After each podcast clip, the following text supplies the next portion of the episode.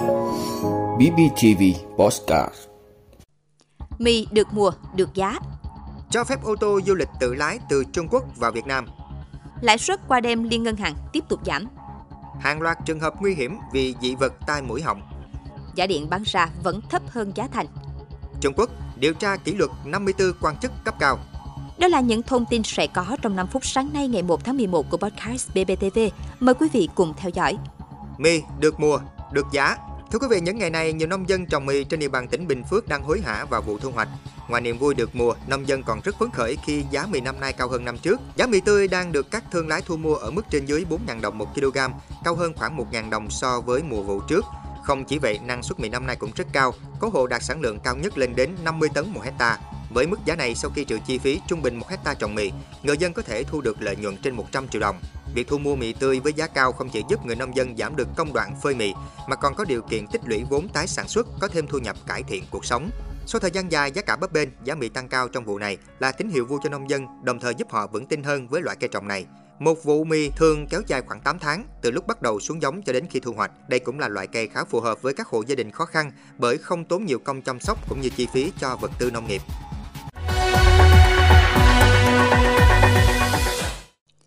Cho phép ô tô du lịch tự lái từ Trung Quốc vào Việt Nam.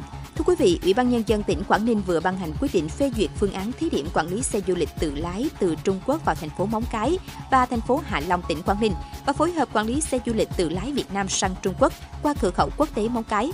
Xe tự lái từ Trung Quốc được hoạt động trong phạm vi thành phố Móng Cái và thành phố Hạ Long, quốc lộ 18A, đường cao tốc Hạ Long Móng Cái xe không được hoạt động dừng đổ ở các khu vực quân sự, khu vực cấm khác. Ở chiều ngược lại, các xe tự lái của Việt Nam sang Trung Quốc cũng phải đi theo đoàn. Có xe dẫn đoàn của đơn vị tổ chức phía Trung Quốc dẫn và thực hiện theo đúng các thủ tục, giấy tờ, quy định của nước sở tại.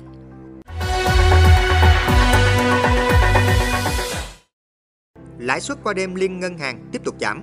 Thưa quý vị, theo số liệu mới nhất được Ngân hàng Nhà nước công bố, lãi suất đồng Việt Nam bình quân liên ngân hàng tại kỳ hạn qua đêm đã giảm về còn 1,89%, đánh dấu phiên giảm thứ hai liên tiếp. Trước đó, mức lãi suất này là 2,72%. Như vậy, lãi suất qua đêm liên ngân hàng vẫn cao hơn khá nhiều so với thời điểm cuối tháng 9 và so với lãi suất huy động tại các kỳ hạn dưới một tháng của các ngân hàng. Cùng với kỳ hạn qua đêm, lãi suất các kỳ hạn chủ chốt như một tuần, hai tuần và một tháng giảm khá mạnh so với hai phiên đầu tuần.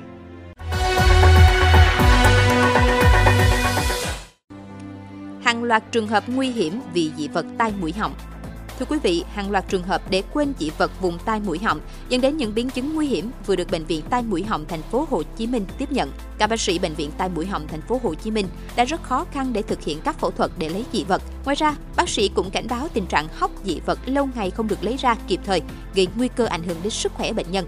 Một trong những nguyên nhân khiến tình trạng người bị dị vật có những biến chứng nặng là do khó phát hiện, lâu đi tái khám. Tiến sĩ bác sĩ chuyên khoa 2 Nguyễn Thanh Vinh, Phó Giám đốc Bệnh viện Tai mũi họng thành phố Hồ Chí Minh cho biết, dị vật là yếu tố ngoại lai nằm trong cơ thể. Cơ thể phải có những cơ chế phản ứng để loại trừ dị vật, nếu không được sẽ gây ra viêm và gây ra hậu quả. Các bác sĩ khuyến cáo người dân cần cẩn trọng trong sinh hoạt hàng ngày, đặc biệt nên ăn chậm, nhai kỹ và cảnh giác khi trẻ em tiếp xúc với những vật nhỏ, nhọn, nguy hiểm.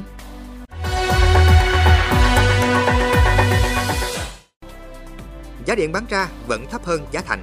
Thưa quý vị, đại diện Tập đoàn Điện lực Việt Nam EVN cho biết thời gian qua các nguồn nhiệt điện phải tăng cường huy động để bù đắp sản lượng thiếu hụt của thủy điện do không đủ nước.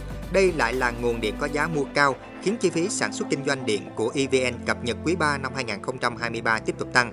Ngoài ra, nhiều nhà máy điện mặt trời, điện gió chuyển tiếp được đưa vào vận hành từ tháng 6 năm 2023.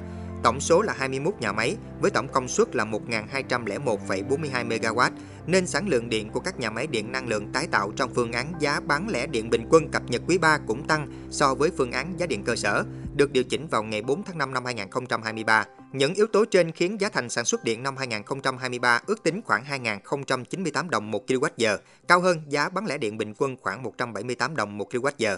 Điều đó cho thấy EVN vẫn phải tiếp tục đối mặt với rất nhiều khó khăn trong cân bằng tài chính bởi việc điều chỉnh tăng giá điện bán lẻ 3% từ ngày 4 tháng 5 cũng giúp doanh thu của EVN năm 2023 tăng thêm khoảng 8.000 tỷ đồng. Tính chung số lỗ năm 2022 và 8 tháng của năm 2023, công ty mẹ EVN đã lỗ tổng cộng khoảng trên 55.000 tỷ đồng.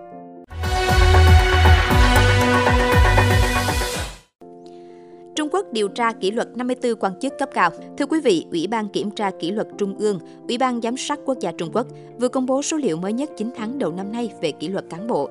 Trong số hơn 470.000 vụ việc điều tra có liên quan đến 54 quan chức cấp cao do Trung ương quản lý bị điều tra kỷ luật. Trong số hơn 405.000 quan chức các cấp bị kỷ luật trong 9 tháng đầu năm nay, có 34 quan chức cấp tỉnh, cấp bộ, hơn 80% bị kỷ luật về mặt đảng, còn lại là kỷ luật về chính quyền. Ủy ban Kiểm tra Kỷ luật Trung ương và Ủy ban Giám sát Quốc gia Trung Quốc đã lập 470.000 vụ án, trong đó có 54 quan chức cấp cao do Trung ương quản lý, 2.480 quan chức cấp vụ cục. Các cơ quan chống tham nhũng cao nhất của Trung Quốc đã xử lý hơn 36.000 vụ án tham nhũng, hơn 2.300 người đưa hối lộ đã bị chuyển đến các cơ quan điều tra để tiếp tục hồ sơ khởi tố. Bên cạnh xử lý mạnh tay theo pháp luật, Trung Quốc cũng chú trọng công tác giám sát, phát hiện các cá nhân sai phạm từ đầu, sai phạm chưa nghiêm trọng để kịp thời ngăn chặn, giáo dục và hỗ trợ. Ngoài ra, công tác chấn chỉnh trong đội ngũ cán bộ các cơ quan kỷ luật kiểm tra và giám sát cũng đang được tập trung thực hiện để làm trong sạch đội ngũ chống tham nhũng. Công tác chống tham nhũng ngày càng được luật hóa, các tổ chức cá nhân đã có phần quan trọng trong tố cáo các vụ việc tham nhũng. Nhiều chuyên gia nhận định hiệu quả chống tham nhũng ngày càng nâng cao, với minh chứng rõ nhất là số cán bộ sai phạm tự ra đầu thú ngày càng tăng. Quý vị đã luôn ủng hộ các chương trình của Đài Phát thanh truyền hình và báo Bình Phước. Nếu có nhu cầu đăng thông tin quảng cáo ra vặt, quý khách hàng vui lòng liên hệ phòng dịch vụ quảng cáo phát hành số điện thoại 02713 887065. BBTV, vì bạn, mỗi ngày.